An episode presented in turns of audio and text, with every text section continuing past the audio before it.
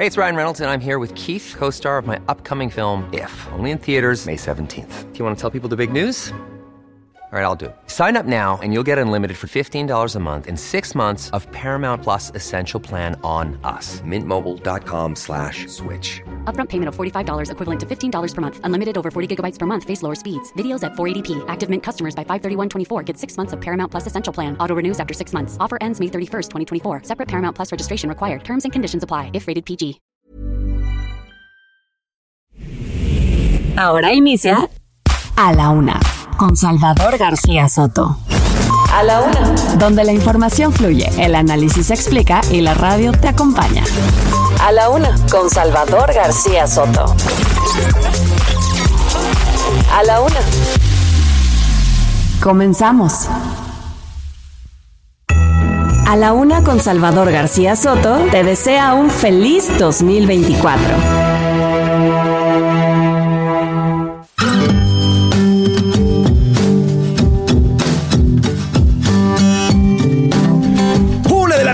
Un minuto, una de la tarde con un minuto. Bienvenidas, bienvenidos a la una con Salvador García Soto en el Heraldo Radio. A nombre del titular de este espacio, el periodista Salvador García Soto y de todo este equipo que hace posible día a día este servicio informativo, yo les saludo con muchísimo gusto en este primero de enero de 2024. Yo soy José Luis Sánchez Macías y le vamos a informar porque hoy lunes estamos arrancando año nuevo 2024, 366 oportunidades, porque además este año es año bisiesto, tendremos 366 oportunidades para hacerlo cada vez mejor como seres humanos, como mexicanos, como personas, como hijos, como padres, como familiares, en fin, como seres humanos. Así que es momento de arrancar, de sacudirnos el 2023, lo bueno y lo malo que nos haya traído y arrancar con nuevos bríos, con nuevos, eh, con nuevas ganas de salir adelante y de hacer las cosas mejor. Aquí Salvador todos los días se lo dice y esa es una de las bondades del ser humano, que cada oportunidad,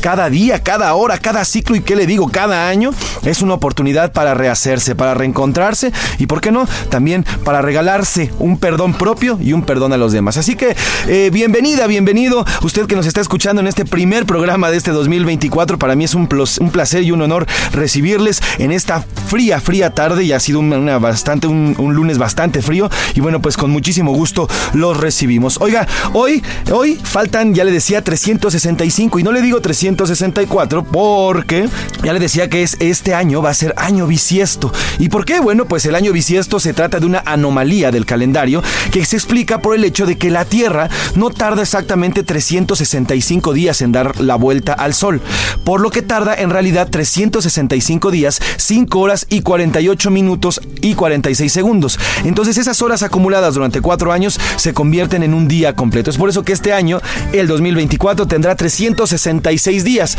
Y por eso le digo que faltan 365 para que se acabe este 2024. Pero bueno, todavía falta mucho para ello. Y antes de comenzar y de contarle de qué vamos a platicar esta tarde de lunes, voy a saludar con muchísimo gusto a Milka Ramírez. Usted la conoce y la escucha. Milka Ramírez, feliz año nuevo, bienvenida.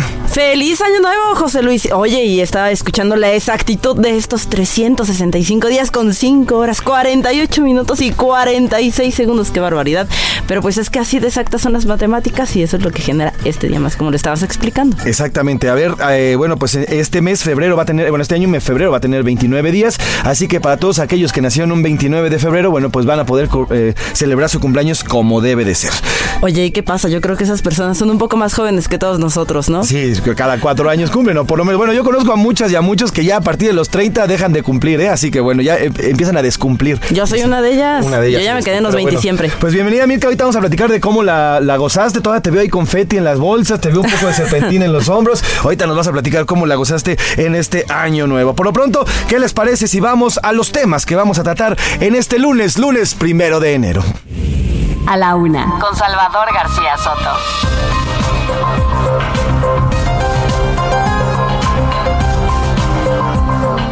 Bienvenido 2024. Vamos a platicar de cómo recibieron el año nuevo en esta Ciudad de México, pero también en cada estado, porque cada estado en esta hermosa República Mexicana tiene su identidad, sus tradiciones y sus maneras de recibir el año nuevo.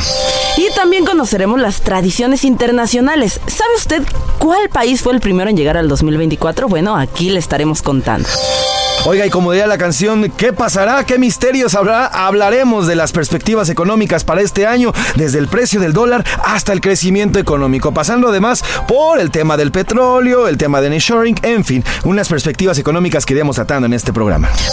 Oiga, y este tema a mí me duele, me duele, porque en la segunda hora le estaremos platicando sobre la gordita realidad. Y es que 12 cada 10 mexicanos subieron de peso en estas fiestas. Híjole, no sé qué vamos a hacer, de verdad. ¿Cuántos se levantaron hoy en la mañana o se van a levantar mañana en la mañana y ¡ay! Ya no me cierra este pantalón. ¿Qué pasó con este Ay. saco y esta pancita no la conocía? Bueno, pues vamos a hablar justamente de ello. Los curuleros de San Lázaro, Pepe Navarro y el maestro Canales van a platicar ah, y van a contarnos a través de su música sobre el año nuevo. Los curuleros no descansan y nos van a presentar su primera canción de este 2024.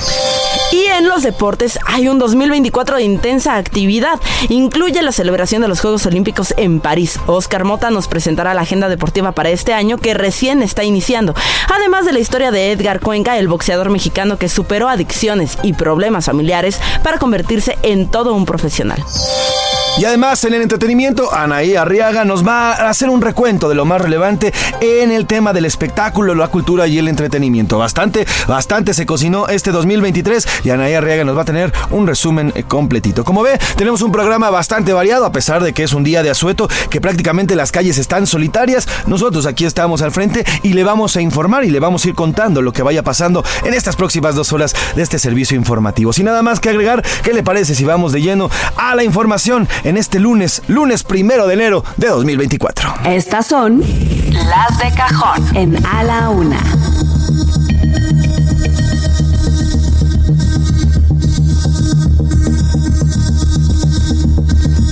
Y bueno, pues arrancamos con la llegada del año nuevo. A ver, Milka Ramírez, cuéntanos cómo viviste este 2000, este ya entrada de 2024, la fiesta, la comida. Cuéntanos cómo fue tu, tu primer año, ya tu primer día del 2024. Ay, José Luis, tú sabes que yo tengo un talón de Aquiles y es la comedera.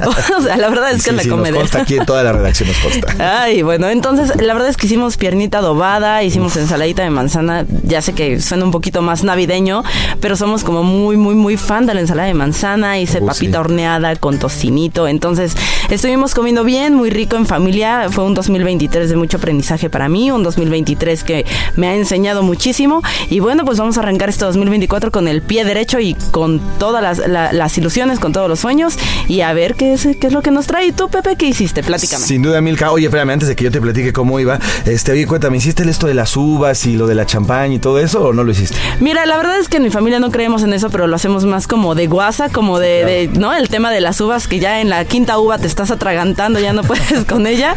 Entonces sí, hicimos lo de las uvas, la verdad es que muy divertido con toda la familia. Fueron también unos amigos de la familia, entonces nos la pasamos bastante bien. Tú te metiste bajo de la mesa, sacaste las maletas, algo. Fíjate que yo no soy tan supersticioso, yo más, yo más bien, a mí me gusta y lo tengo como, sí, como una regla arrancar en familia, eso sí, sí lo, lo tengo como regla porque al final es la base de todo. Y bueno, ahí en mi casa mi mamá, bueno, siempre nos, nos, nos consiente con la comida, nos consiente mi papá también con un buen vino, una buena champaña para recibir, eh, un vino espumoso para recibir bien el año nuevo. Eh, hoy en mi casa hay, pues está mis hermanos, tengo un hermano migrante que vive en Canadá y está en casa ahorita, él ya es nacionalizado por allá, pero está aquí en casa y está gozándola con nosotros. Mi hermano Edgar, que amo y adoro. Y bueno, mi hermano Mauricio, que es el primero que nos da sobrinos y nietos también, también tengo por allá junto con Maxi. Estuvimos bastante tranquilos en familia y es lo importante, querida Milka, es lo importante de cómo lo celebramos. Yo sí, fíjate que yo sí le pego a las uvas. Nosotros sí las. Y yo fielmente, ¿sabes qué? Es una tradición que a mí mis papás me, me- me- me pasaron.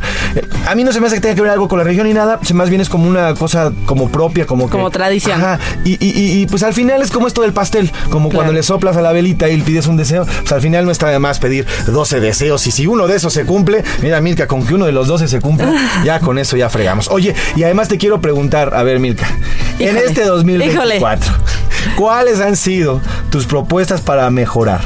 Para este 2024. A ver, ¿qué, qué es lo que prometiste que va a ser para este 2024 que vas a, que vas a mejorar? Cuéntame. Híjole, yo creo que vamos a empezar por ir al gimnasio. Ah, ¿verdad? Ya la, la- la hecho, promesa de todo el mundo. saliendo de aquí me voy a ir a inscribir el año del gimnasio. No, no, no, yo creo que es Pero ver, importante. no, una cosa es escribir, otra cosa es Dice Pepe, tu pancita dice lo contrario. Exacto. Digo, tu cartera dice que sí pagaste, pero tu pancita dice otra dice cosa. que no. Este, pues no sé, creo que es importante ponernos metas realistas, ¿no? Entonces, lo primero que quiero hacer es, por ejemplo, en el tema del inglés, ya terminar el inglés. eh, te- digo, no tengo tan mal nivel, pero quiero ya como concluir ese tema del idioma, empezar como a, también dedicarme más tiempo a mí, dedicarle más tiempo a las cosas que quiero hacer y no permitir que, eh, y esto es muy importante para mí este año, no permitir que otras cosas absorban el tiempo que debo de pasar conmigo misma, con mi familia, con mis amigos, con la gente que amo, porque, repito, el 2023 fue un año de mucho aprendizaje y entendí que el tiempo se va volando y que hay que aceptarlo y que hay que eh, valorarlo y cuidarlo lo más posible. ¿Y tú, Pepe? Un gran aprendizaje, sin duda, lo mismo, bueno, crecimiento. Yo creo que viene, a ver, viene un año importante, no solamente para nosotros periodísticamente hablando, sino para el país completo. va a haber un recambio político. No sabemos qué vaya a pasar dentro de seis meses que van a ser las elecciones, pero pues sí, por lo menos avanzar, evolucionar, no quedarme estancado, no quedarme en este mismo lugar del José Luis del primero de, enero de 2023. Tiene, tengo que ser un José Luis diferente del primero de enero de 2024 e ir evolucionando como todos los seres humanos, ¿no? Entonces, este, bueno, pues es parte de eso y bueno, seguir en familia, apoyar a los míos. Yo tengo una ley de la vida que es apoyar siempre a la gente, apoyar, ayudar al que se pueda y bueno, pues yo continuar con esa ley de la vida porque al final todo se regresa. Pero bueno, los mexicanos, los mexicanos disfrutamos de estas, de estas festividades. Muchos seguramente apenas están pelando el ojo, Milka, o algunos seguramente apenas están durmiendo. este, ya te decía Salvador, perdón, Milka, se están durmiendo porque agarraron la fiesta durísimo y la agarraron largo y tendido. Ahí nuestro productor Rubén Esponda llegó todavía en la mañana con un zapato de uno y un zapato de otro. No, las ojeras, viene con el Las ojeras desde el 25 las trae el productor, pero hoy traía un zapato de uno y nada, se crea, no es cierto. Pero bueno, vamos a escuchar cómo celebraron los mexicanos y las mexicanas este 2024 y cómo lo recibieron.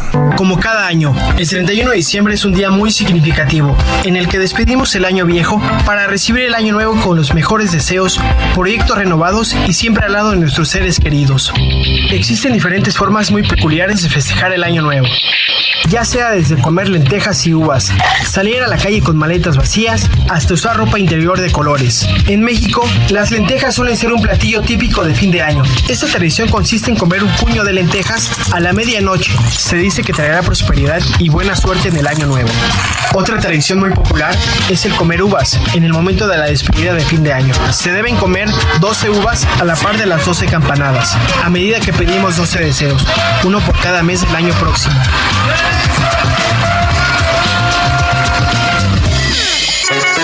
Usar ropa interior de colores, en especial rojo y amarillo, es una muy singular tradición de fin de año. Se dice que quienes quieren conquistar un nuevo amor usan ropa interior roja y quienes quieren tener un año lleno de prosperidad usan ropa interior amarilla.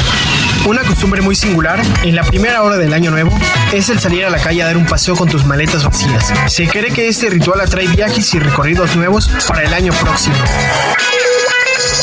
Así como estas y muchas más, son las tradiciones para festejar el año nuevo. ¿Y ya pensó usted cómo lo celebrará? Para la una, con Salvador García Soto, Marco Santiago de la Rosa.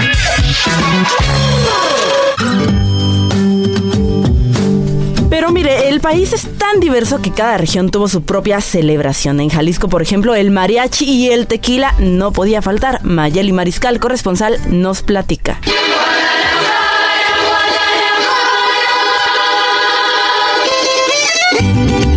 Desde Guadalajara llega por fin el tan ansiado día, año que muchos esperan concluir como quien espera despertar de un mal sueño.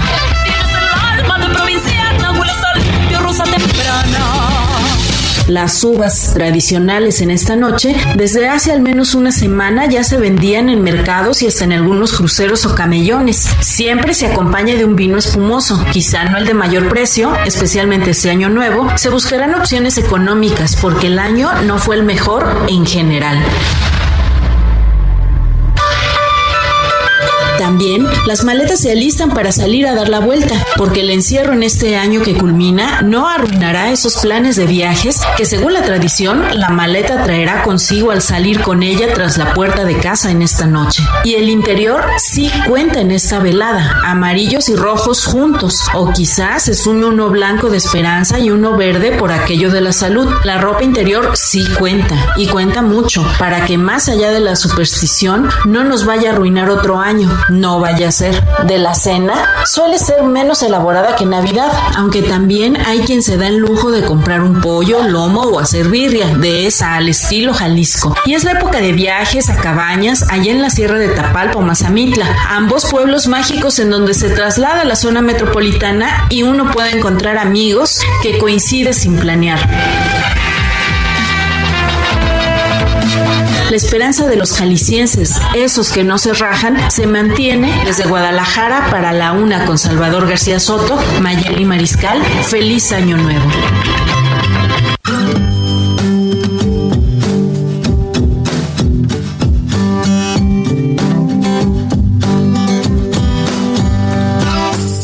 Oye, Pepe, ¿y tú crees que en Veracruz hayan recibido el año nuevo con un lechero calientito? Híjole, los veracruzanos yo creo que más bien lo recibieron sobre todo en el puerto con fiesta, como debe de yes.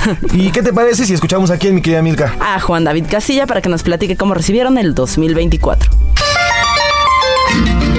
En el estado de Veracruz está muy arraigada la tradición del viejo para la despedida de cada año, donde los pobladores se distinguen por su alegría en la celebración del cambio y la renovación de propósitos. En municipios como Jalapa y el puerto de Veracruz, grupos de hombres arman batucadas y en algunos casos se visten de mujeres de la tercera edad con globos en los pechos y de niños recién nacidos con grandes pañales improvisados y un chupón en la boca para bailar, cantar y pedir dinero en las casas o los cruceros de calles y avenidas. Se dice que la tradición del viejo nació en el puerto de Veracruz cuando trabajadores de los muelles iniciaron una protesta haciendo ruido con latas, encerros y tapaderas de metal, ya que no recibían aguinaldo o algún beneficio por las fechas. Dicha costumbre ya tuvo algunas modificaciones, pues en la zona de los Tuxtlas y en la región capital del estado, frente a las casas se siente un muñeco relleno de papel, cohetes y trapos viejos para representar al año que termina y se le coloca un letrero con la leyenda, una limosna para este pobre viejo que ha dejado hijos para el año nuevo. La gente también acostumbra lanzar 12 monedas afuera de casa estando de espaldas para que no le falte el dinero en el año nuevo. Además avienta puños de lentejas o arroz desde las puertas y ventanas de sus viviendas como símbolo de abundancia. Algunas personas barren la zona de la puerta principal de sus casas de adentro hacia afuera para eliminar la mala energía. También salen de sus domicilios con sus maletas y dan una vuelta a la manzana para tener oportunidades de viaje en el año nuevo. Después de la convivencia familiar, de las 4 a las 8 de la mañana, aparcan sus vehículos sobre el bulevar de los municipios Coatzacoalcos, Boca del Río y Veracruz para apreciar el amanecer mientras ingieren bebidas alcohólicas con permiso de los gobiernos municipales. Desde Veracruz para la una con Salvador García Soto, Juan David Castilla, feliz año nuevo.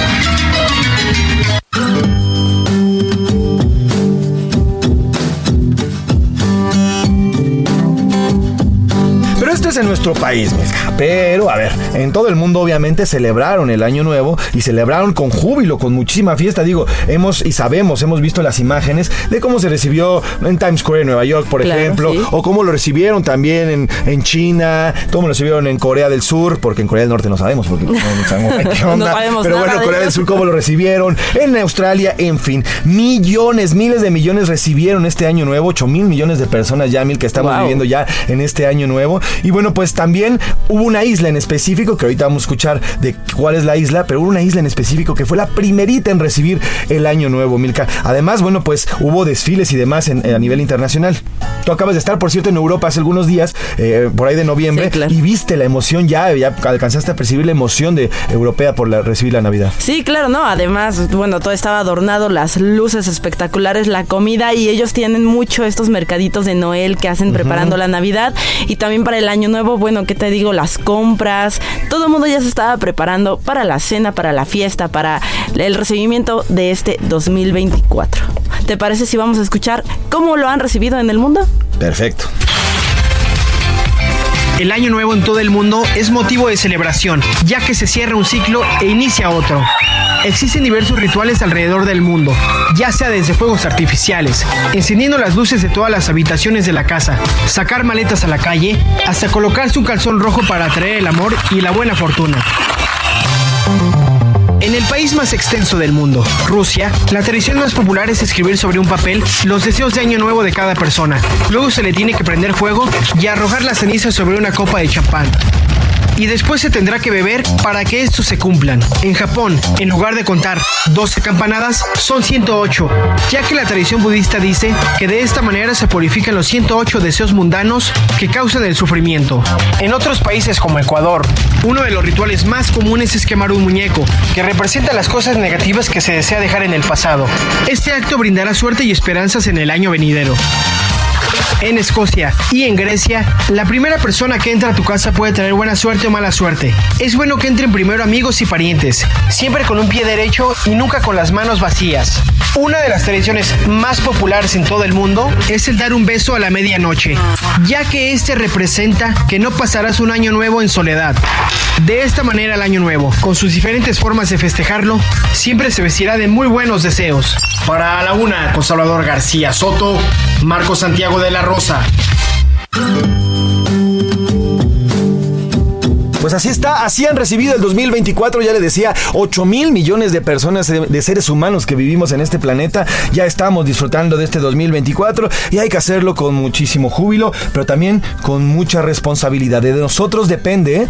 ya no de nuestros gobiernos. Eh, hemos visto a lo largo de estos últimos 6, 7 años que nuestros gobiernos a nivel mundial ¿eh? han fallado en todo. Fallaron en la pandemia, fallaron en la economía, nos mantienen como humanidad con dos guerras en diferentes espacios a nivel mundial. Eh, la, hambruna, la sequía, todo está creciendo. Bueno, pues es momento de que nosotros los ciudadanos tomemos las riendas de nuestros gobiernos, las riendas de nuestros países para hacer de estos pues unos, unos mejores lugares para vivir. En fin, así estamos viviendo este 2024. Hay que aprovechar esta nueva oportunidad y darle para adelante. Nos vamos a la primera pausa. Se nos fue rapidita la primera hora. Esto es Happy New Year de ABBA, una canción de 1980. El legendario grupo sueco de pop tiene un tema clásico para hoy. Es ideal para brindar y despedir el año que se va. Se trata de Happy New Year de 1980, tema con letra que hace alusión a las tradiciones occidentales que se llevan a cabo para darle la bienvenida al año nuevo.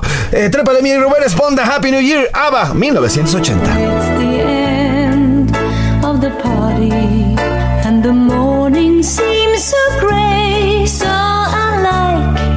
Yesterday, now's the time for us to say.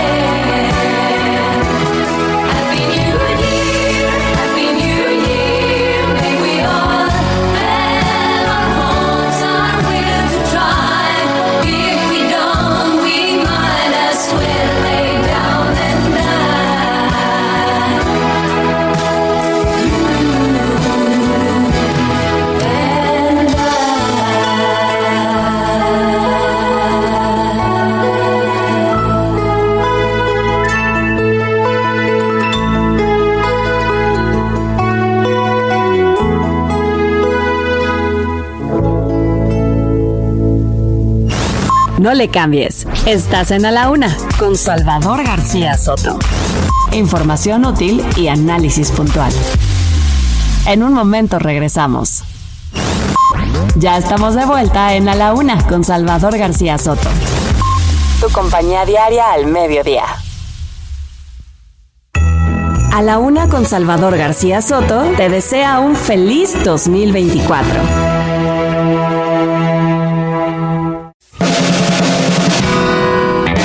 Rima de Valdés.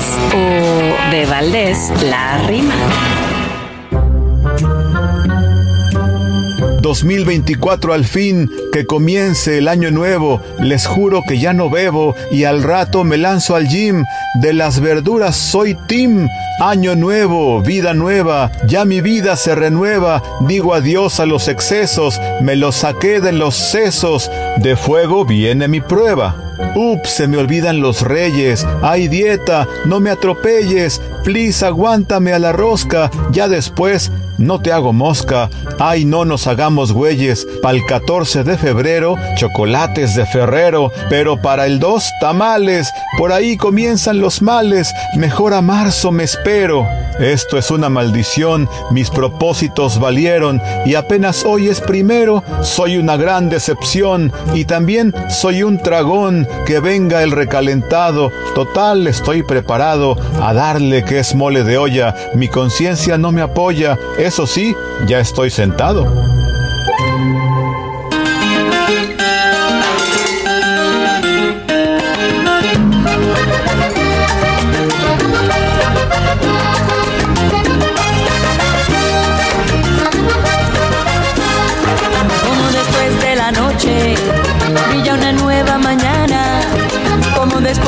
Noche brilla una nueva mañana.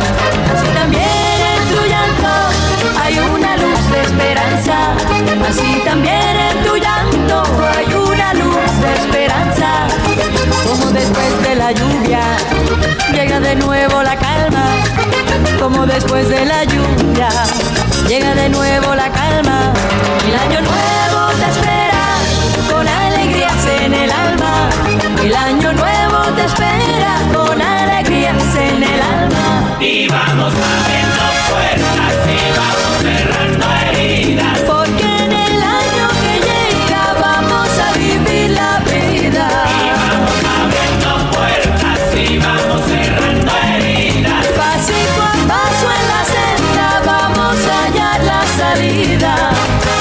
Salir de la tierra, vuelve a cantar la cigarra.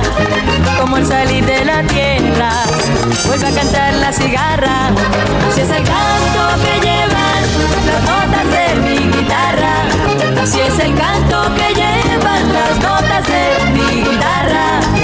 Como a través de la selva se van abriendo caminos como a través de la selva se van abriendo caminos, así también se va labrando el destino, así también en la vida se va labrando el destino. Y vamos abriendo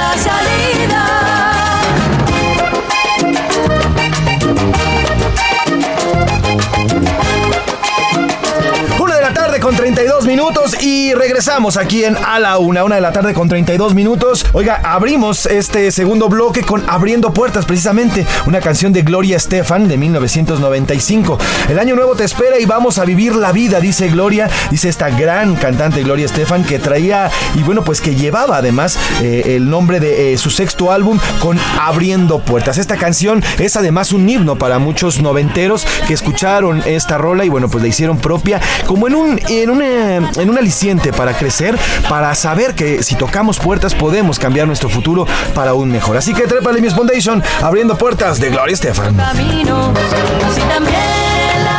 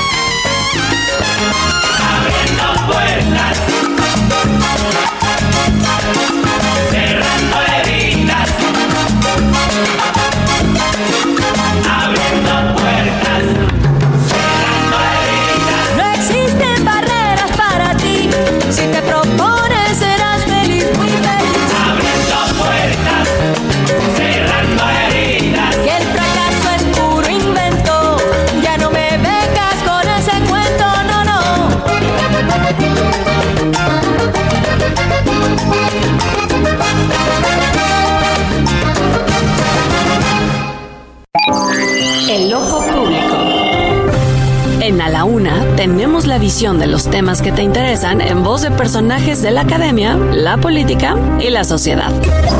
Hoy escuchamos a Javier Oliva Posada en Poder Nacional.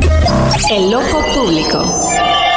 ¿Qué tal? Eh, feliz inicio de 2024, que haya salud y prosperidad para todas y todos y que logremos nuestros objetivos. Javier Oliva, eh, iniciando este 2024 con una noticia pues peculiar.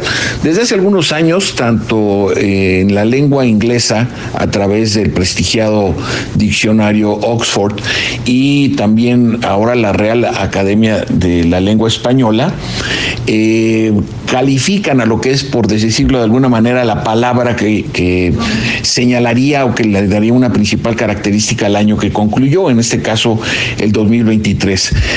Aquí la cuestión es que quizá y derivado del conflicto electoral y las eh, muy polémicas decisiones del presidente del gobierno español, Pedro Sánchez, que no obstante haber perdido la elección mediante negociaciones eh, muy complicadas y muy difíciles para la realidad española, se mantuvo como jefe de gobierno.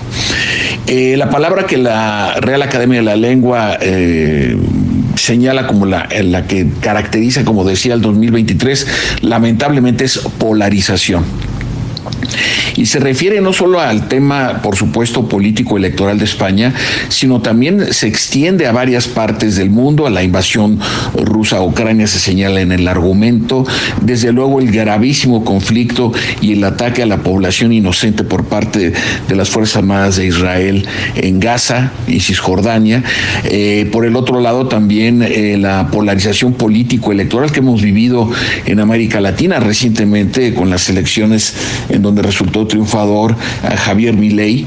Y así pues, no digamos no podemos dejar de lado Salvador la polarización galopante que se observa en la en los procesos electorales de Estados Unidos sobre todo en la disputa por eh, lograr eh, la Casa Blanca. Entonces eh, ojalá y como deseo que 2024 en vez de que eh, tengamos una palabra similar o análoga cuando estemos inaugurando el 2025 pues hablemos de conciliación de acercamiento eh, muy probablemente del establecimiento de ciertos procedimientos de acuerdo, porque pues en la polarización nadie gana ni menos aún en el contexto del proceso político electoral en México, que vamos a entrar de lleno, jurídicamente hablando, eh, y evitar, evitar que, porque esa polarización llega a las familias, a los centros de trabajo, a las escuelas, incluso en el, del día a día, en, en el, en el humor de las personas, en el tránsito, en, en el transporte público, en fin. Muchas gracias, saludos y eh, iniciemos con todo entusiasmo este 2024. A la una con Salvador García Soto te desea un feliz 2024.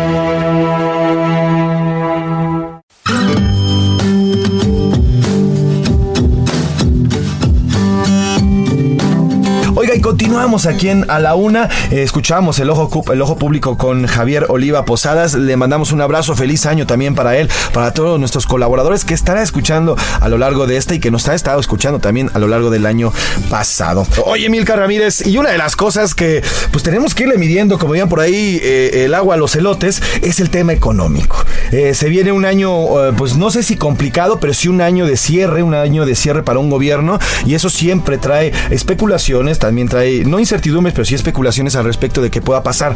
Pero además, no solamente es nuestro país, Milka, 40 países en el mundo van a renovar gobiernos y esto va a provocar un recambio, no solamente político, sino económico a nivel mundial, que obviamente afecta a nuestro país. Entonces, vienen perspectivas interesantes, vienen perspectivas eh, que podrían modificar nuestra economía, como cuáles, querida Milka. Sí, claro, está por ejemplo, Pepe, el tipo de cambio con el dólar, hay que ver cómo van a estar cerrando los mercados. Y bueno, ya vamos a- al tema de, también del petróleo.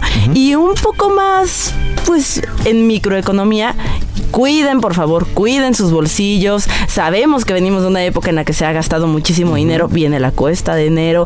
Porque al final, pues sí, sí nos afecta. O sea, que el dólar tenga un tipo de cambio. Que el petróleo cambie también en, en sus costos. Que todo esto se empiece a modificar. Las exportaciones, las importaciones. Claro que afecta en nuestros bolsillos. Entonces hay que empezar a cuidar también nuestra economía. Y, y tengo miedo, pero esperemos que todo vaya bien económicamente para nuestro país. Esperemos que sí, y estas son las perspectivas económicas que se esperan para este 2024. 2024. Pues así está el panorama económico, híjole, y también en el político, porque este año se va a llevar a cabo la elección más grande de la historia en nuestro país. Van a ser 20.286 cargos que se elegirán.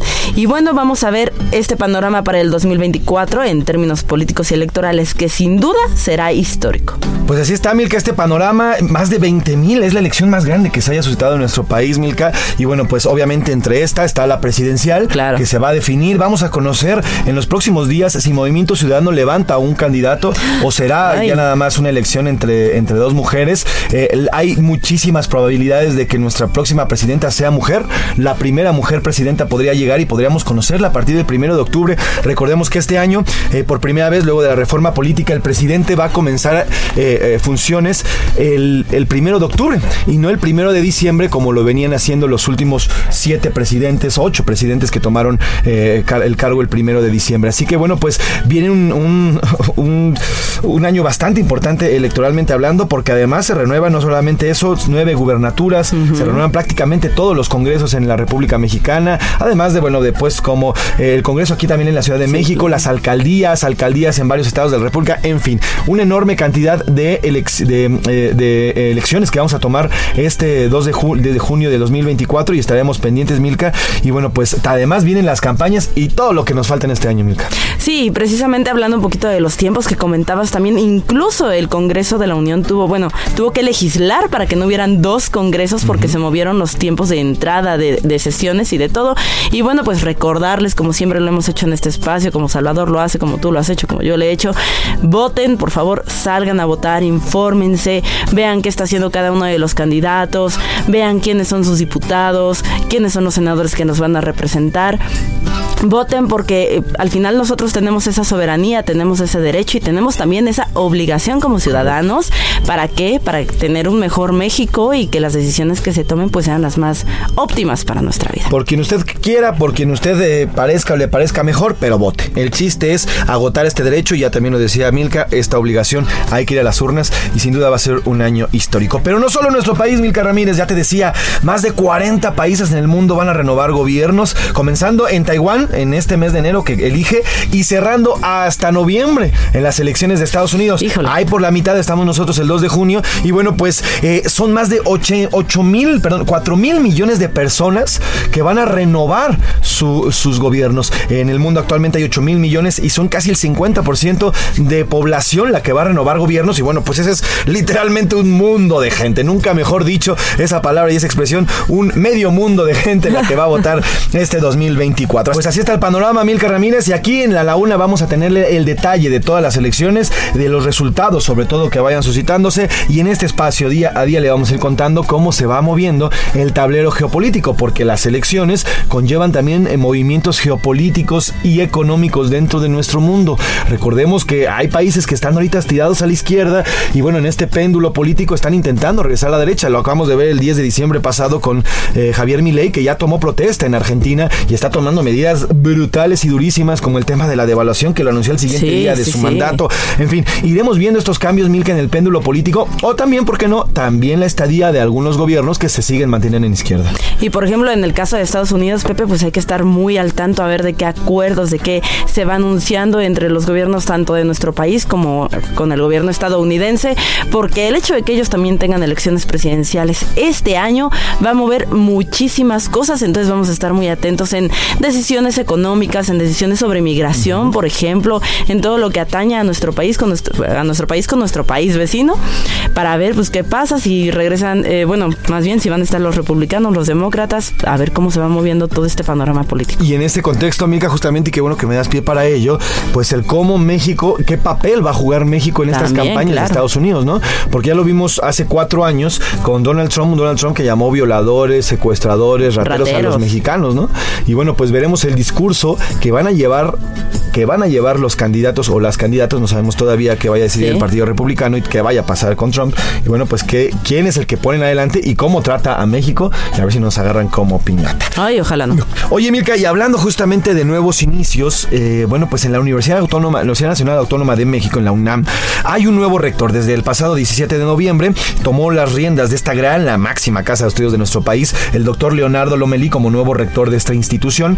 Eh, pues eh, lleva un mes, eh, lleva un mesecito, un mes y cachito al frente de la institución. Obviamente está tomando las riendas, fue fin de ciclo eh, semestral en la UNAM. Y bueno, pues a partir ya de este año comenzaremos a ver su trabajo, el trabajo del doctor Leonardo Lomelí. Oye, este José Luis, y precisamente sobre el inicio de este cuatrienio como rector que va a empezar, pues platicamos con el nuevo rector de la UNAM a- a- por- por ahí de noviembre, ¿no? Si no- si no mal Tenía días de recién tomado protesta como rector de la UNAM y platicamos con él de todo, de todo, mi querida Milka, una, una charla bastante larga en la que desde, platicamos desde el tema de la autonomía hasta Sí. el tema de las nuevas materias, la renovación de la UNAM, en fin, una entrevista larga que aquí le presentamos con el doctor Leonardo Romelí, el rector de la UNAM. A la una, con Salvador García Soto. Y le agradezco muchísimo que nos brinde estos minutos para platicar de qué es lo que viene, cómo se siente. Y bueno, pues de primero de bote pronto, doctor, buena tarde, ¿cómo está? Gracias por estos minutos, doctor Leonardo. Muchas gracias, muy buenas tardes. Oiga, y pues la primera pregunta, ¿cómo se siente, doctor? ¿Qué se siente que le digan, usted va a ser el próximo rector, nada más y nada menos que la Universidad Nacional Autónoma de México? Pues es muy emocionante, es muy, eh, es una gran alegría, pues para alguien que ha estudiado aquí, que además, pues yo, este, vengo de una familia de universitarios. Eh, fue muy, muy emotivo cuando me dieron el anuncio. ¿Y qué tan importante o qué tan eh, fuerte va a ser este recalcar el diálogo que va a haber durante su mandato al frente de la UNAM? Yo creo que es muy importante, este, coincido contigo, creo que hemos perdido la capacidad de dialogar, la capacidad de escucharnos. Y precisamente la razón de ser de una universidad, y más de esta que es la Universidad de la Nación, es, entre otras cosas, propiciar el diálogo para avanzar en la solución de los problemas del país. ¿Cuál- ¿Cómo será eh, como rector, doctor? ¿Un, un rector cercano a los estudiantes, a la comunidad universitaria en general? ¿O un rector que esté, digamos, sí, cercano, pero desde rectoría atendiendo los asuntos, trabajando, sin embargo, no tan cercano a los estudiantes? Yo creo que es importante que el rector eh, vaya a las comunidades, que Sin duda. esta cercanía, este, sí, sí es importante para darles la confianza de poder eh, escucharlos, de poder atender sus problemas. Eh, por supuesto que hay muchas horas que hay que dedicar al trabajo de escritorio, pero, pero creo que eso hay que combinarlo con eh, trabajo de campo. O sea, somos una universidad con muchas facultades, con muchas escuelas. Eh, hay que hacer el esfuerzo por, por, por ir y por poder tener un contacto directo con los universitarios. Sin duda, doctor, eh, pasamos todos por una pandemia, el sistema educativo nacional y los jóvenes que estaban en estos cursos, en, las escuelas, bueno, se perdieron durante año y medio entre las clases este, que estuvieron tomando en línea, que no se impartían correctamente por estos problemas de la distancia, en fin. Eh, ¿Se habrá un diagnóstico de cómo se encuentran los estudiantes luego de este trance post-pandémico para, digamos, eh, pues por lo menos una regularización o encontrar a los estudiantes y, digamos, regularizarlos, sí es la palabra que quiero utilizar, en este tema y la pérdida de conocimiento que hubo en este año y medio que estuvimos encerrados en la pandemia? Nosotros tenemos distintos instrumentos de diagnóstico que se que se eh, levantan, exámenes en concreto de para evaluar cómo cómo recibimos a los alumnos y sí sí advertimos que hay un problema serio eh, de aprovechamiento en estos años que que bueno pues se tuvo que como bien decía una investigadora en una reunión que tuve durante este proceso decía más que una educación a distancia tuvimos una educación remota de emergencia o sea y bueno por lo mismo este sí sí observamos que hubo un deterioro en el aprendizaje de los estudiantes. Entonces sí nos tenemos que hacer cargo de ello a través de, de cursos remediales, a través también de eh, impulsar el- la utilización de cierto tipo de aplicaciones que incluso pueden ayudar a los propios estudiantes a diagnosticar cuáles son sus, sus principales rezagos. Sin duda. Doctor, le quiero preguntar de la relación entre pues, eh, la rectoría y, la presidencia de la República. Los últimos cinco años, el actual gobierno, pues, ah, el presidente ha hecho algunos comentarios sobre la UNAM desde que se ha derechizado y demás. Hoy mismo le preguntan en la mañana y lo relacionan a usted con, con el doctor Lorenzo Córdoba y con Ciro Murayama, ex consejeros del INE. Eh, ¿Cómo va a ser la relación de su rectoría con el gobierno actual? Bueno, este gobierno todavía le queda un año, pero bueno, después le toca un gobierno de transición. Pero en específico a este año que todavía le va a tocar de eh, Andrés Manuel, ¿cómo va a ser la relación con el gobierno? Yo aspiro a que sea una relación de diálogo y respetuosa. Yo estoy convencido de que la universidad puede contribuir a atender muchos de los problemas del país y eh, en el ejercicio de, su- de nuestra autonomía estamos en la mejor disposición de colaborar con todas aquellas acciones que redunden en beneficio de la población. A la una, con Salvador García Soto. ¿Qué te parece, mi querida Mica? A ver, tú eres egresada de la UNAM, tú eres Puma. ¿Qué te parece las palabras del rector, de este nuevo rector y sobre todo el énfasis que hace en la autonomía de la UNAM? Él le deja en claro que va a pelear por esta autonomía que es necesaria y es vital en todos los sentidos de la universidad. Mira, la verdad es que yo lo escuchaba y así de mis adentros escuchaba un Goya. sí, soy totalmente de la UNAM. Y sí, es uno de los temas más importantes para la universidad, sin duda, la autonomía, porque es lo que hace que la UNAM sea la UNAM. Y bueno, también que no solamente sea un trabajo en lo administrativo, sino que sea un rector cercano a los estudiantes. Por ejemplo, yo recuerdo mucho al doctor José Narro, nuestro colaborador sí, también sí, sí. aquí. El doctor José Narro, tú ibas caminando en las islas, en los pasillos, en las facultades. Y era común encontrártelo y se ponía a platicar con los estudiantes, los escuchaba. Entonces, esperemos que también sea un rector cercano a la comunidad estudiantil. Sin duda, y le mandamos un gran abrazo al gran doctor José Narro, que queremos mucho en este espacio, nuestro colaborador, y sin duda hizo un gran trabajo. Seguramente el doctor Lomelí hará lo propio en esta nueva etapa de la UNAM, y además una UNAM que seguramente pues va a ser también centro de pues varias reuniones, porque muchos jóvenes, 15 millones de jóvenes que ahorita están estudiando en la UNAM, eh, bueno, en, parte de algunos en la UNAM, otros en algunas escuelas, pero muchos de ellos en la UNAM van a votar por primera vez por, Ay, por así es. presidente o presidenta este año. Entonces, pues también seguramente el tema político se moverá dentro de las aulas y los corrillos de esta gran universidad, la más importante de nuestro país. Nos despedimos de esta primera hora, Milka, se me fue ¿Tan bastante rápido? rapidísimo como el 2023, así de rápido. Y bueno, podemos escuchar Another Years Has Gone de Celine Dion, una canción de 1998. Lanzaba precisamente esta cantante americana esta canción en el 98 dentro del magnífico álbum Esos Tiempos Especiales, That Special Times, en aquel octavo álbum de estudio Another Year Has Gone. Así que trépale Muse Foundation, Another Year Has Gone de Celine Dion. Just as many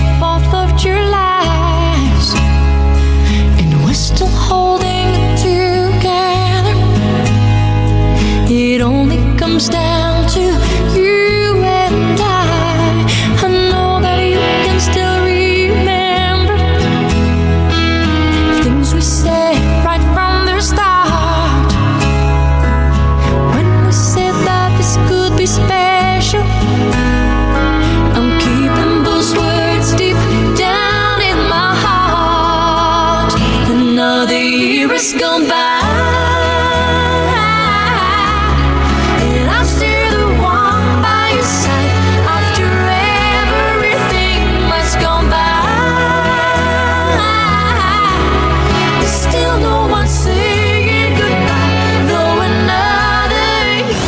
No le cambies. Estás en A la Una con Salvador García Soto.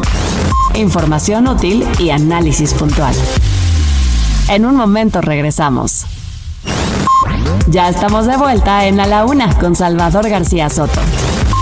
Tu compañía diaria al mediodía. A la Una con Salvador García Soto te desea un feliz 2024. Yo no olvido al año viejo porque me ha dejado cosas muy buenas. Ay, yo no olvido no al año viejo porque me ha dejado cosas muy buenas. Me dejó una chiva, una burra negra, una yegua blanca y una buena suegra. Ay, me dejó una chivita, una burra muy negrita, una yegua muy blanquita y una buena suegra.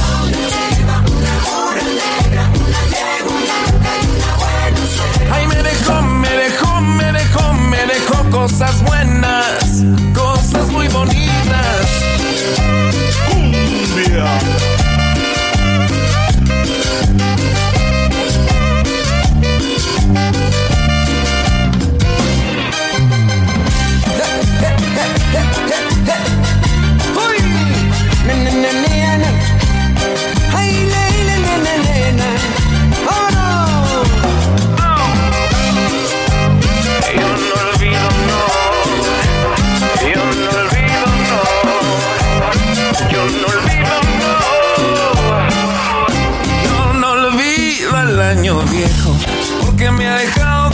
Cosas muy buenas. Ay, yo no olvido no al año viejo, porque me ha dejado cosas muy buenas. Me dejó una chiva, una burra negra, una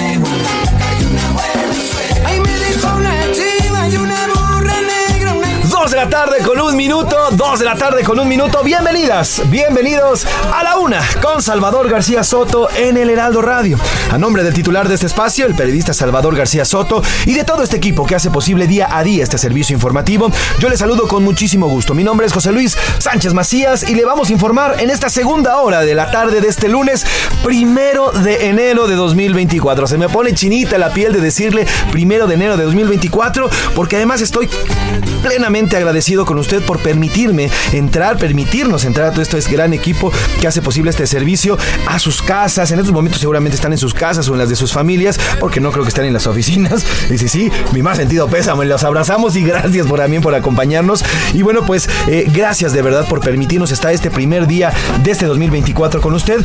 Y ojalá la vida nos permita estar también todo este 2024, el 25, el 26, el 27 y hasta donde se pueda. Le mandamos un gran abrazo y gracias de verdad por sumarse en esta transmisión. Si usted continúa desde la primera hora, el doble de gracias. La abrazamos con muchísimo, muchísimo gusto. Saludamos, Milka Ramírez, ¿cómo estás? Bienvenida a esta segunda hora. Feliz año nuevo nuevamente. Feliz año nuevo otra vez, José Luis, y a todos los que apenas nos están sintonizando. Y oye, qué gacho eso de mi más sentido pésame a todos los que estén en oficina. Mejor tómense algo calientito, disfruten el día, llévensela Bueno, yo tranquila. digo que gacho, porque aquí estamos, pero bueno, no pasa nada. Es- es- chambing es chambing. Bueno, así es, mejor gracias a Dios que iniciamos el año con trabajo y vamos a verlo por el lado optimista. Eso, oye, y lo que sí iniciamos fue esta segunda hora con un gran ritmo. ¿Qué estamos escuchando, mi querida Milka? Estamos escuchando nada más y nada menos que El Año Viejo de los Socios del Ritmo y Samo del 2019. Oye, esto de esta canción para mí es una de las favoritas porque además me recuerda mucho a mi papá que siempre la pone, siempre la pone y la acaba de poner justamente ayer en- ahí en la casa que estuvimos en su casa. Y bueno, pues esta canción es un clasicazo ya del año nuevo para recibir y celebrar. Los Socios del Ritmo es una gran canción musical mexicana originaria de la ciudad de Campeche, creada en el 62. Su música es de los géneros tropical, cumbia, balada romántica, merengue y salsa. Y además te, te platico que en este tema se unieron al veracruzano integrante del grupo Camila para cantar este clásico de Tony Camargo y darle un giro tropical alegre y animado para iniciar el año nuevo con un gran ritmo. Pues también le estamos dando ritmo al inicio de esta segunda hora y trépale mi esponda el año viejo de los socios del ritmo Isamo 2019, gran canción para agarrar otra vez ritmo y agarrar ritmo para empezar el 2024. ¡Ay! Ay, yo no olvido no al año viejo, porque me ha dejado cosas muy buenas.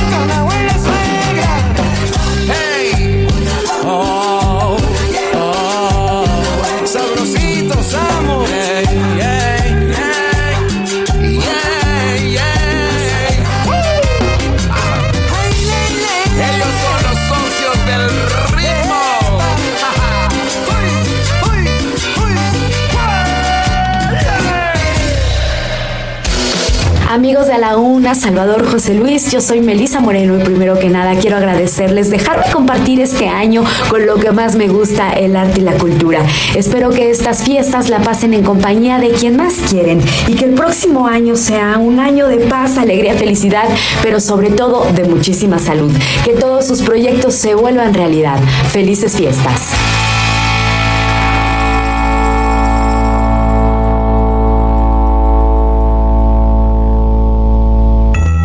A la una con Salvador García Soto te desea un feliz 2024.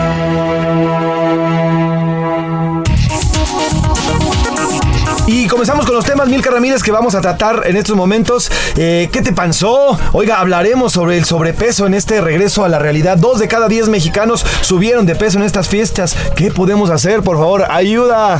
De mí no vas a estar hablando, eh, José Luis. De No, mí no, no, vas a estar hablando.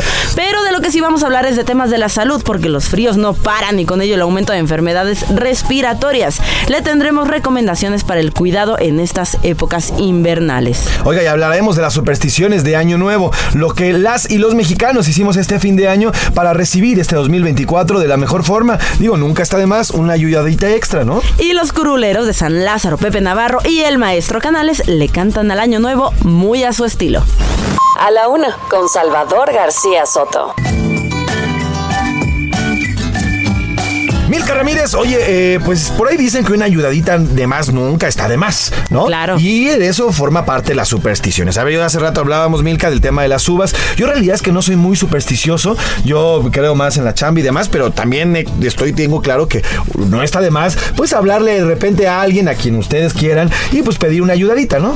Pues, híjole, yo no sé si crees o no, Pepe, pero a ver, te voy a preguntar de qué color son tus boxers hoy. Ah, bueno, hoy son, híjole, más bien los de ayer. Ah. Eran, eran amarillos. Porque ya me les Por el dinero. Imagínate, Milka, si trajera los de ayer, no, Milka.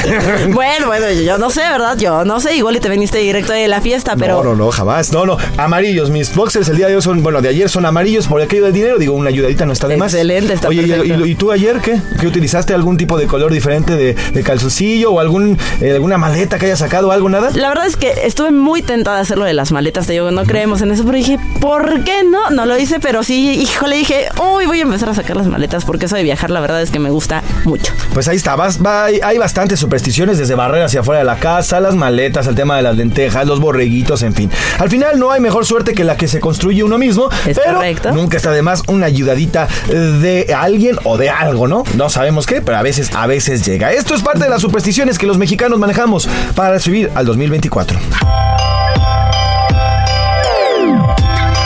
De terminar el año y en la cuenta regresiva para recibir al 2023 hay varios rituales.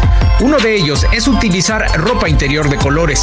Los venden en centros comerciales, mercados y tianguis. Los más populares son el rojo y el amarillo. El primero para atraer al amor y el otro al dinero.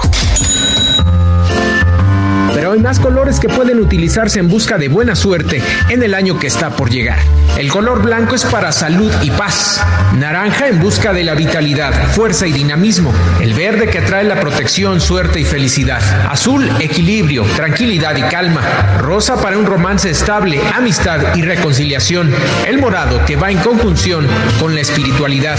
Y negro para llamar al lujo y poder. Una opción es combinarlos con el significado de los colores. Según la costumbre, es recomendable que la prenda sea nueva y regalada. Otro ritual con la ropa es utilizar algo de color dorado o plateado en la cena de Año Nuevo, con el fin de concretar abundancia. También limpiar el closet, sacar la ropa, zapatos y accesorios para donar, con el fin de hacer a un lado lo viejo y abrir un espacio para lo que está por llegar en el 2023. Para la una con Salvador García Soto, Miguel Ángel Ramírez.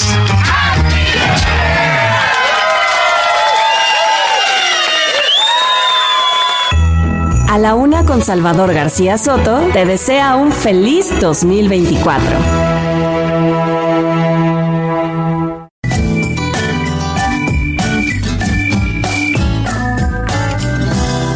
Y lo que no es cuestión de suerte es el tema de las enfermedades, y más en estos tiempos que hemos vivido desde, desde diciembre, Milka, unos fríos bastante pesados. Así es, José Luis, y si me escucho un poquito aquí medio mormada es porque precisamente yo voy saliendo de una gripita que me dio por ahí. Y pues bueno, es que cada dos de, eh, dos de cada cinco mexicanos sufrieron al menos un resfriado debido a, debido a las condiciones del clima.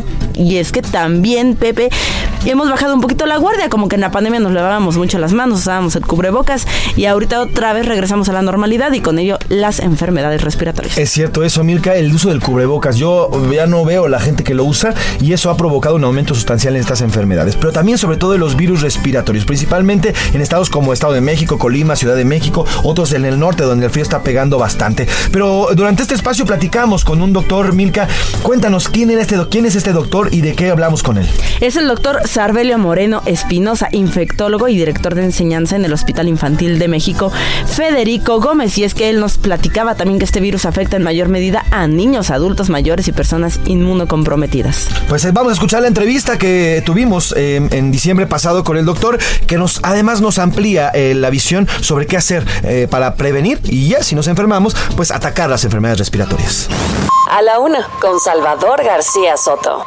Y en el resto del país y pues aquí son marcadamente en la Ciudad de México, en todos lados, ¿eh? ya las enfermedades respiratorias empiezan a repuntar de manera notable y es una época que a los médicos les va muy bien, ¿no? Porque es consulta tras consulta, todo el mundo anda con una gripe, con una enfermedad, una infección respiratoria y hay que cuidarse, hay que protegerse, hay que mantener eh, el nivel de defensas, tomando, ya lo sabe usted, eh, cítricos, frutas que contengan alto contenido en cítricos, vitaminas y puede también, por supuesto, tener mucho cuidado con los cambios de clima, no exponerse a cambios bruscos de temperatura.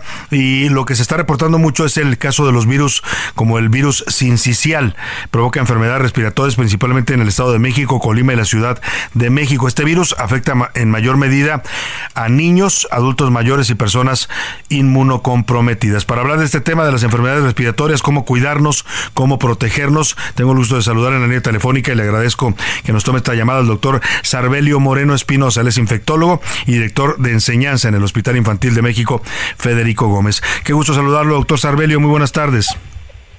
Hola, muy buenas tardes. Oiga, platíquenos cómo están observando eh, desde los hospitales eh, importantes como este del infantil privado este repunte de infecciones respiratorias que si bien es ya típico de esta época, pues eh, vemos ahora también algunos virus mucho más agresivos. Bueno, pues efectivamente, como estaba previsto, un poquito como se había observado en que ocurría, eh, que ocurrió en el hemisferio sur, que casi siempre funciona como predictor de lo que va a pasar en el hemisferio norte, pues estamos este, pues, sobrepasados. O sea, bueno, más que sobrepasados, están llenos los hospitales, tanto privados como públicos, y lo que más eh, predomina es el virus incisional respiratorio. Tenemos muchos virus de invierno, pero el, más frecuente actualmente es el virus incisional respiratorio. ¿Qué, tipo de síntomas da este virus, doctor? Porque mucha gente que empieza con una infección respiratoria piensan que es una gripe normal y a veces no toman el tratamiento adecuado, muchos incluso lamentablemente en la costumbre de automedicarse. ¿Qué tipo de síntomas para que la gente los identifique y acuda a un médico y tome el tratamiento adecuado? Bueno, el, el- el virus incisional respiratorio afecta según la edad. Los pacientes que se hospitalizan habitualmente son lactantes, o sea, son niños pequeñitos, son pacientes menores de tres años. Aunque algo que ha caracterizado en los últimos años, eh, digamos los últimos dos años, el virus incisional respiratorio es que antes eran menores de dos años, ahora ya incluso hasta cuatro años. Ha aumentado la edad de virus incisional respiratorio. Eh, son niños que empiezan con un cuadro catarral, con flujito nasal, con tos, con aumento de la temperatura, no, no tan alto como por ejemplo ocurre en influenza, este, pero sí son niños que tienen 38 a 38 y medio eh, de, de temperatura y que empiezan a tener dificultad respiratoria. Se les empiezan a mover las, la- la- las, las alas de la nariz, eh, tienen las costillas, tienen, nosotros le decimos en medicina retracción crifoidea, tiros intercostales, este, que denotan que no les está alcanzando el esfuerzo respiratorio normal para poder respirar. Si nosotros les ponemos un, un oxímetro que que también ya no es algo nuevo, porque con, con el COVID nos acostumbramos mucho que todas las familias ya tienen un oxímetro. Los niños no pueden saturar más de 90, están saturando bajito, hace inminente que el niño tenga que ir al hospital para que le suplementen oxígeno. Esto que dices, sí, doctor, esto que dices es muy importante porque, pues, eh, lamentablemente todavía en México prevalece una cultura a veces de la automedicación o le voy a dar este, este medicamento que me han recetado y hay que saber que son virus que requieren un tratamiento específico. Claro que sí. Entonces, este, pues eh, aquí el, el- el principal requerimiento del virus incisional respiratorio es el oxígeno. Claro. Sí, no, en- son el, el virus incisional respiratorio no se compone con antibiótico, no se compone casi con broncodilatadores, sino básicamente el oxígeno es lo más importante. Este, son pacientes que muchas veces eh, tienen incapacidad para alimentarse y tienen que recibir terapia endovenosa cuando el paciente está más grave este, para, para, para el, el soporte vital y en algunas ocasiones es necesaria la intubación. Este, aunque cada vez tenemos más acceso a cánulas de alto flujo que le aportan al niño oxígeno sin tenerlo que eh, sin tenerlo que intubar. Este, pero el- básicamente lo que más lo- el mayor problema del virus incisional respiratorio más de que tener un estado tóxico infeccioso como en otros virus o como las infecciones bacterianas es la insuficiencia respiratoria. Ese es el principal eh, síntoma, hay que estar atentos, sobre todo en niños pequeños. Eh, ¿Sería el mismo caso de los adultos mayores que se- también son vulnerables? También, o sea, algo que hemos aprendido, bueno, no que hemos aprendido, ya lo sabíamos, pero que sí ha evidenciado y eso ha hecho más consciente a la gente, es como ya tenemos maneras de identificar los virus respiratorios de manera molecular, muchas de las neumonías, el 30% de las neumonías a nivel mundial son causadas por virus sincicial respiratorio. Antes eran un 30% de las neumonías no tienen causa aparente. Bueno, ahora ya le podemos poner nombre y apellido y, los, y nos damos cuenta que los adultos mayores son una este, una gran causa de morbilidad y mortalidad. Los adultos mayores es el virus incisional respiratorio. Sin duda alguna. También esta temporada, doctor, y queremos aprovechar que lo tenemos en la línea telefónica para preguntarle, pues es época de influenza estacional y es época también todavía de COVID, casos de COVID que se siguen registrando. Y le quiero preguntar su opinión, doctor Sarbelio Moreno Espinosa, sobre esta autorización que finalmente da COFEPRIS, ya mm, tres años después de la pandemia, pero autorizan finalmente que las vacunas de Pfizer y de Moderna, dos laboratorios importantes, las vacunas contra COVID, se puedan vender ya en farmacias privadas. ¿Qué le merece, qué opinión le merece esto? Pues lo más importante es que son las dos vacunas que actualmente están actualizadas, que son las que están actualizadas para este con, con la cepa Omicron, sí. Las otras vacunas, pues afortunadamente tenemos un buen nivel de vacunación, pero actualmente pues las que las que realmente, o sea, las que tienen la cepa Omicron son estas dos que se acaban de autorizar y ese es un gran avance. Sin duda, ¿sería recomendable usted como especialista que la gente, una vez que está disponible la vacuna, se la ponga o en qué casos sí, en qué casos no? No, yo creo que en todos los casos, o sea, eh, este sigue siendo una emergencia la vacunación y si bien afortunadamente ya no está tan crítica, este, pues, pero pues ah, hay efectos que no podemos ver o que no mo- podemos medir como las complicaciones a largo plazo, como COVID prolongado o como las complicaciones, este, eh, inmuno- inmunológicas, que por lo cual es, sigue siendo bien importante seguir vacunando contra COVID. Pues ahí está la recomendación de un especialista, el doctor Sarbelio Moreno Espinosa, infectólogo y director de enseñanza en el Hospital Infantil de México, Federico Gómez. Un gusto platicar con usted y gracias por la información, doctor. A sus órdenes, que esté muy bien. Sí, igualmente. Ahí está la opinión. Bueno, Hasta luego. Los médicos especialistas, pues eh, sabe que esta es época en la que hay que cuidarse y hay que estar muy atentos a las infecciones respiratorias, ya no solo el COVID, que también ya lo dijo el doctor, hay que vacunarse. Ahora que están disponibles las vacunas, si usted puede y le falta, no se ha vacunado recientemente, pues hágalo. Hay que estarnos protegiendo. La de la influenza también es recomendable ponérsela, porque pues a la hora que le dé esta enfermedad puede ser mucho menos fuerte si usted está vacunado, así no tiene la vacuna. A la una, con Salvador García Soto.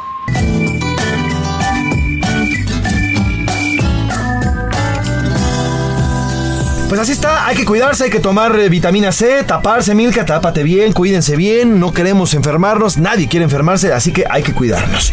Milka, vamos a la pausa, esto es Año Nuevo con División Minúscula, este grupo mexicano rockero que me encanta, uno de mis favoritos en mi adolescencia, es una canción del 2008 y bueno, este tema de la banda pop rock mexicano División Minúscula se pudo escuchar por primera vez en el álbum Sirenas, tras construir una exitosa carrera en el 2008. Trépale Foundation. Lleva todo su maleta. Dice que yo quepo ahí. Pone nombre a las estrellas. Sabe cuánto me hace reír. Una noche como creo ellas la dejaron aquí.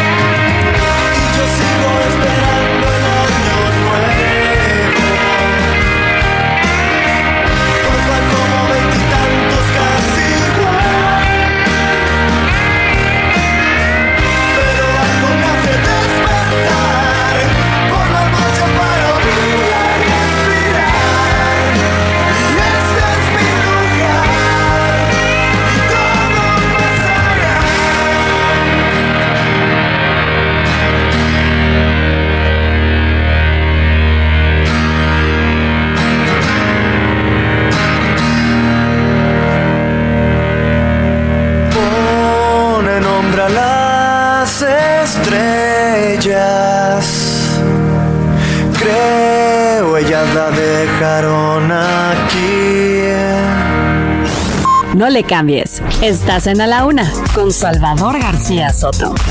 Información útil y análisis puntual. En un momento regresamos. Ya estamos de vuelta en A la Una con Salvador García Soto. Tu compañía diaria al mediodía. Amigas y amigos, a todo el auditorio de A la Una con Salvador García Soto por el 98.5 de frecuencia modulada Heraldo Radio y con mi agradecimiento a Salvador, Rubén y Alejandro, su amigo Emilio Rabaza Gamboa, docente investigador de la UNAM, les desea muy felices fiestas navideñas y un 2024 año definitorio para México, colmado de salud y bienestar en compañía de sus seres queridos.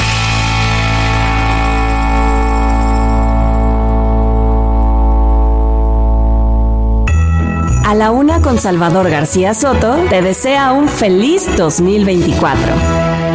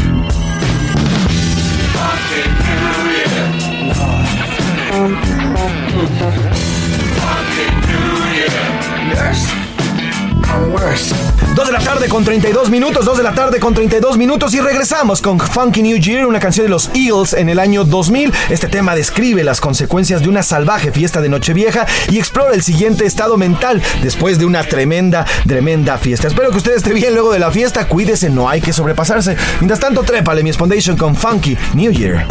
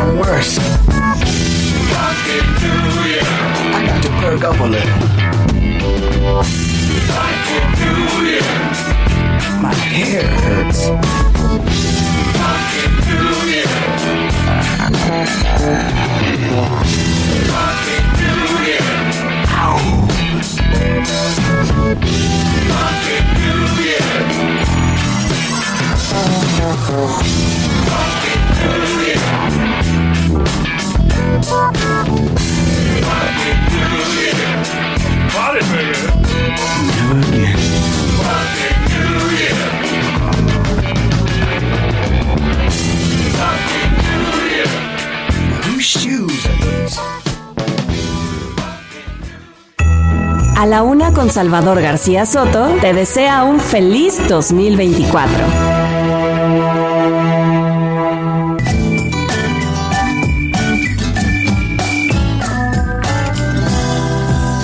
Milka, hoy estamos platicando y se los hemos contado durante todo estas, eh, durante todo este, este programa y el aumento de peso. Mira, hay cifras, cifras eh, que muestran, según la Secretaría de Salud, que eh, al menos 3 de cada 5 mexicanos aumentaron un kilo durante estas Ay, no, qué Nada más un kilo, ¿eh? Mínimo.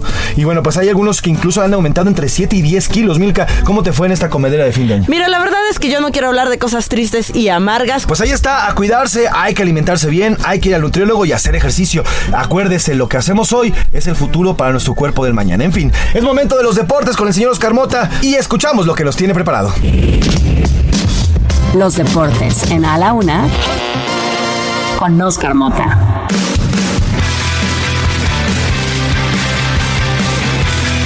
Muchas gracias, amigas y amigos.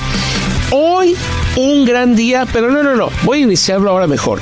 Hoy va a ser un gran año para ganar. ¿Cómo no? Feliz primero de enero 2024. Frescos como una lechuga. Espero que ustedes también.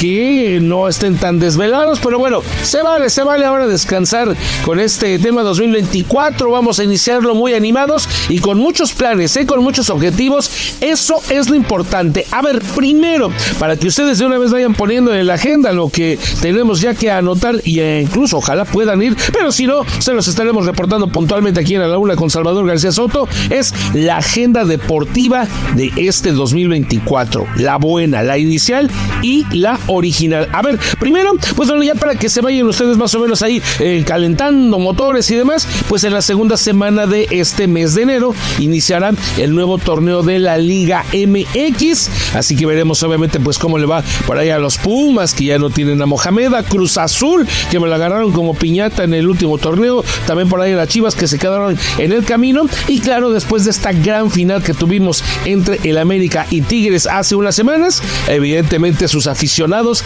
querrán nuevamente que puedan ofrecerles emociones. Segunda semana de enero. De ahí nos vamos al Super Bowl 58 el 11 de febrero. Y en serio, aquí por favor pido, por favor, pido neta, neta, neta, para todos ustedes que me echen la mano, ¿no? Que me echen la mano y que apoyen a los Dallas Cowboys a ver si por fin llegan. No, bueno, y si no, la neta, hay muchos equipos muy interesantes a lo largo de esta temporada. Lo hemos platicado, por supuesto, Miami, por supuesto, hay obviamente los Chiefs, Filadelfia, San Francisco, que es el gran favorito. Así que Super Bowl 58 el 11 de febrero. Luego, la Copa América, Copa América, 20 de junio, 20 de junio la Copa América en los Estados Unidos, la donde obviamente pues participará todavía Lionel Messi, puede ser la última en la que participe. México debuta el 22 de junio en esta Copa América ante la selección de Jamaica. Y el viernes 26 de julio, venga por ahí por supuesto la estelar de Pipa y Guante la Chula, los Juegos Olímpicos de París 2024 se inauguran el viernes 26 de julio. Y bueno, claro, todos los eventos que suceden año con año y que les reportamos como WrestleMania o el aniversario 91 del Consejo Mundial de Lucha Libre para que ustedes también sigan ahí a R de Rudo o la Serie Mundial en las grandes ligas y claro, todos los eventos que estarán siendo. Entonces, ahí está la agenda de este 224 para que ustedes la apunten y ahora sí, queridos Salvador amigos, paso con un tema también muy importante, la oportunidad que nos da un nuevo año para mejorar, para pues poder obviamente eh, hacer una autocrítica quizá de las decisiones que hemos tomado y en qué podemos corregir algunos de estos temas. Y esto es precisamente lo que nos enseñó Edgar Cuenca, mi nuevo brother Edgar Cuenca, que tuvo pues verdaderamente varios guamazos de vida a lo largo, a lo largo obviamente de su crecimiento, pues con temas de drogadicción, temas de vandalismo, terminó en la cárcel, tuvo problemas con su familia, con su ex esposa e hijos, eh, obviamente por este tipo de decisiones, pero Edgar Cuenca conoció el deporte, conoció el box, salió adelante y ahora debutó como profesional. Esta es la historia de Edgar Cuenca para todos ustedes y que por supuesto le echemos muchas ganas al año nuevo. Es que estás acostumbrado ya a los guamazos, estás acostumbrado a los fregadazos de la vida. Sí, desafortunadamente, haciendo un recuento de los daños, eh, desde que nació mi hija, cuando yo tenía 17 años, nació mi hija, tenía yo como casi un año que acababa de salir del tutelar, del Consejo Tutelar para Menores Infractores por pandillerismo. Iba yo en segundo de secundaria. Entonces, eh, nace mi hija cuando yo tengo 17 años. Este, cuando cumplo los 18, es el, ahora sí que el, primer fregadazo. Este, pues me mandan un citatorio por, por Este, yo pertenecía a una pandilla en esos, en esos tiempos, entonces, pues fue el primer, como quien dice, el, el primer fregadazo de la vida fue ese, un día antes de, de que iba yo a hacerle su primera comunión a mi hija, su bautizo, perdón, este, un día antes me llega el citatorio de que tenía que presentarme porque me estaban acusando por este pues homicidio, como en unos 23, 24 años cuando me cae el 20 casi entrando a los 25, cuando me cayó el 20 de, pues sí, te digo, mi, primer acercamiento a la iglesia, mi primer acercamiento al box, a las artes marciales fue en la ruta de los vendedores de calzada del hueso. Ahí empecé a entrenar artes marciales, después este, este señor que me capacitaba este, empieza a crecer y se va al centro ceremonial Otomí a tomar este, clases ya más fuertes. Entonces, él me deja con un boxeador, un ex boxeador profesional peso welter, que le dicen el pelo de ahí de Portláhuac. Entonces, es mi primer acercamiento ya directo con el box, sin artes marciales, sin codos, sin llaves, sin sumisiones, sin lucha de cuchillo, sin lucha de arma, porque todo eso empezaba, esos eran los cursos que yo tomaba con esta persona. Entonces, ahí dejamos todo eso y empiezo de lleno a meterme al box con este exboxeador y entonces este ahí me enamoré del box. Abandonó mi papá, mi mamá, me abandonó mi entrenador, ya no creyeron en mí, me abandonó mi esposa, mi hija, este amigos, muchos amigos que perdí cuando me salí de calzada del hueso, este y lejos de ser amigos lo- los convertí hasta en enemigos, imagínate. Entonces eh, eh, to- to- to- todo eso, todo eso que pasa este, alrededor de mi mente es simplemente pues eh, subir y boxear y dar lo mejor de mí.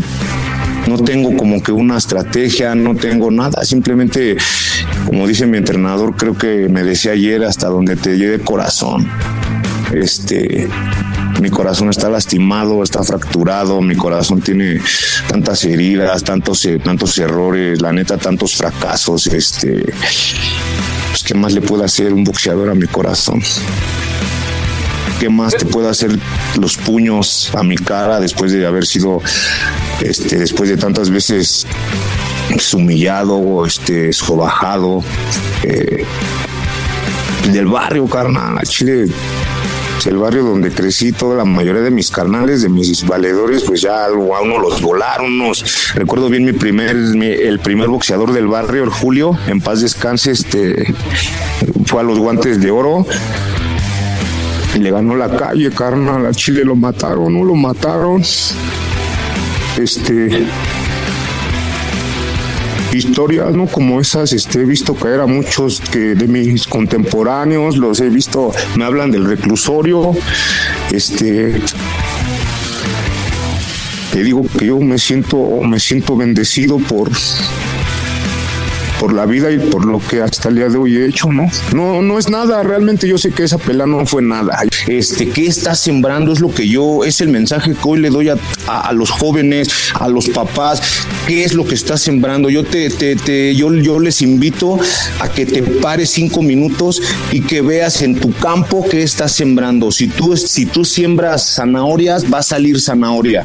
Si tú siembras jitomates, van a salir jitomates. Si tú siembras odio, va a salir odio. Si tú siembras este, discordia, va a salir discordia. Si tú siembras armas, van a salir armas de fuego. Si tú me, me explico qué estás sembrando, dense la oportunidad de recapacitar y busquen, busquen algún deporte, sea el box, sea el taekwondo, sea el kickboxing, sean las barras, sean las pesas, cualquier deporte, como a mí me lo dijeron, y hoy yo se los puedo decir, el deporte abre puertas. Gracias a Dios y al deporte, estoy aquí y ahora soy un boxeador profesional. Pues ahí está mi nuevo brother Edgar Cuenca. Ya lo sabe usted, vaya siempre para adelante, resuelva, no se me desespere y muy importante, recuerde que este 224 será un gran año ganar. Regreso contigo. Sin duda, importante salir adelante y bueno, pues gracias por esta entrevista, Oscar Mote, y hay que seguir muy de cerca a este gran eh, boxeador, al señor Edgar Cuenca. Vamos con los curuleros de San Lázaro, que así estrenan el 2024 con su primera rola y se la dedican al año nuevo.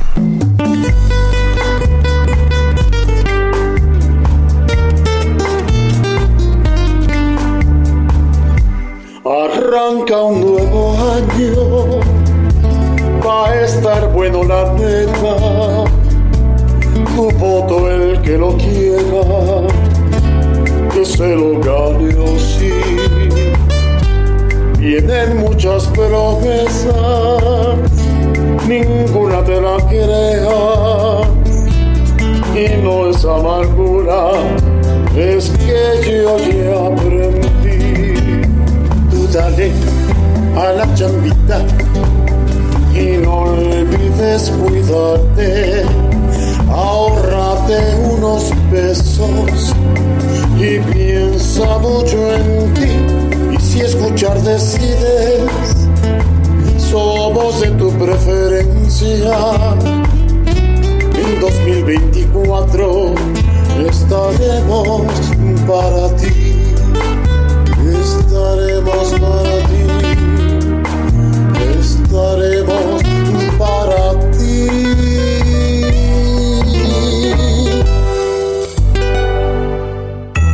A la una con Salvador García Soto te desea un feliz 2024.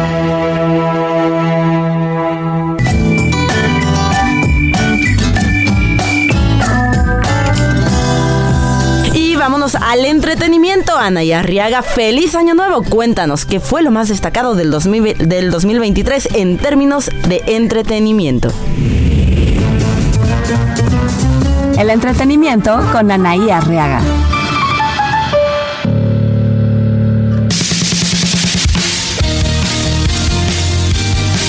Así es, vamos a hacer un resumen de todo lo que ocurrió en el mundo del espectáculo en este 2023. Críticas, arrestos, juicios, homicidios, difamación, abusos sexuales, fraude fiscal, entre otros, son algunas de las polémicas que ocurrieron durante el 2023, orquestados y patrocinados por celebridades y artistas. Siempre nos dieron de qué hablar. Aquí vamos a hacer un recuento de algunas de estas controversias que acapararon miradas y en algunos casos llegaron a ubicarse entre los contenidos más virales en las redes sociales. Vamos a dar inicio. Primero, lo que marca este 2023 es que las nominaciones de los Oscar en 2024 deja fuera a las mujeres en categoría a mejor director.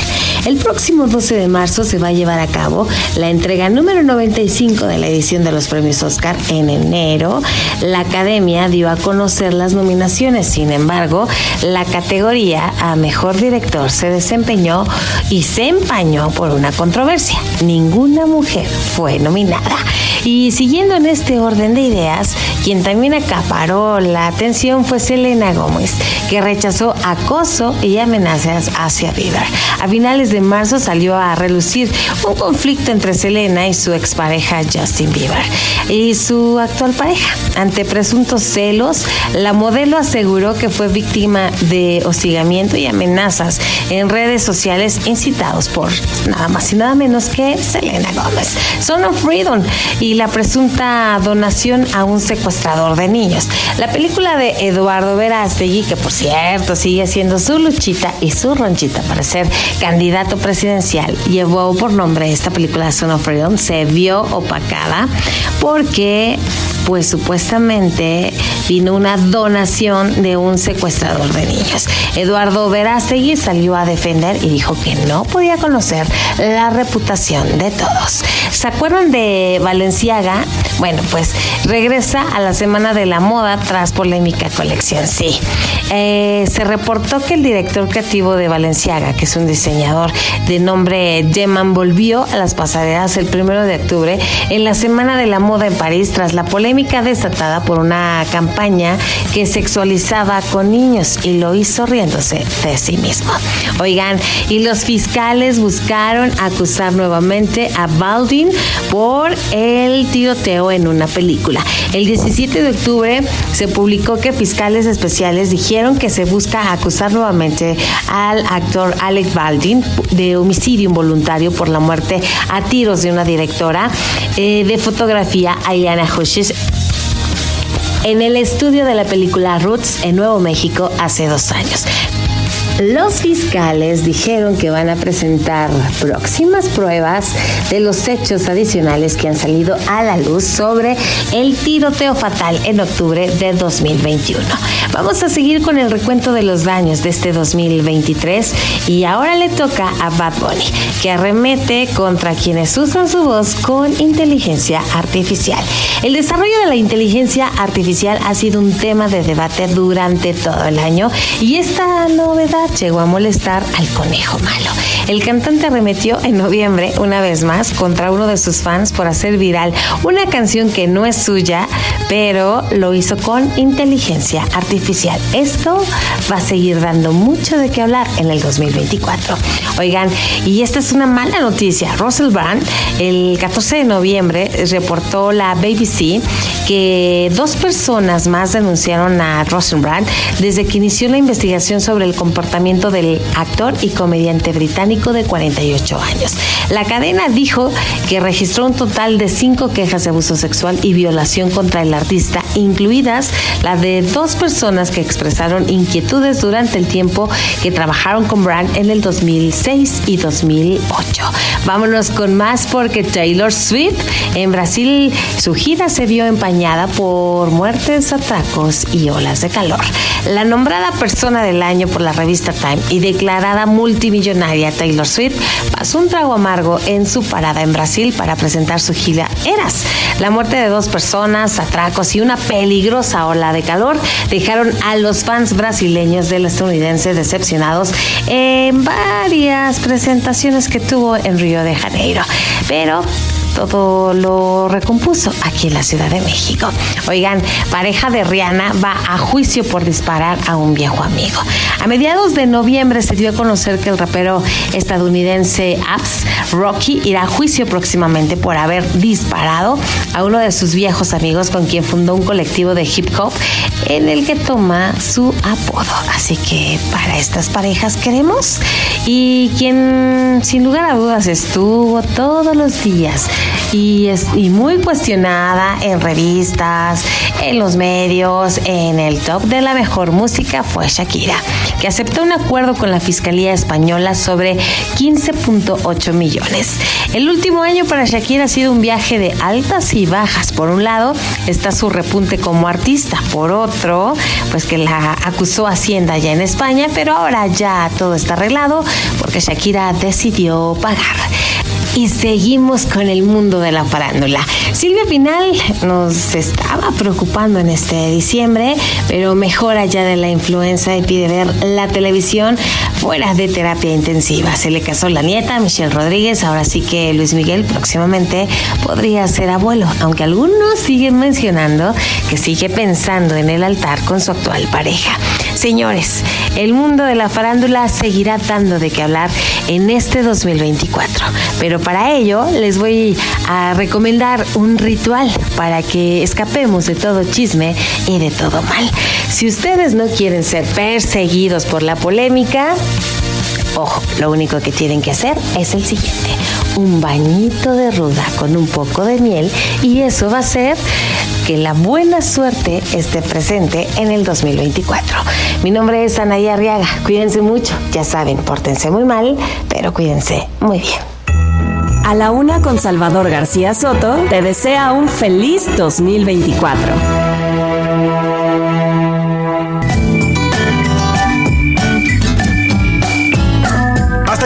En este lunes. eh, Los esperamos todo este gran equipo mañana en punto de la una de la tarde. A nombre del titular de este espacio, el periodista Salvador García Soto. En la producción está Rubén Esponda. En la asistencia de producción está eh, el señor Rubén Cruz. En la coordinación de entrevistas está eh, Laura Mendiola. En la redacción está Milka Ramírez, Miguel Zarco, Iván Márquez, Diego Gómez, Ricardo Romero. Y eh, también, bueno, pues eh, gracias a todos ustedes por habernos escuchado. Ah, gracias, Milka.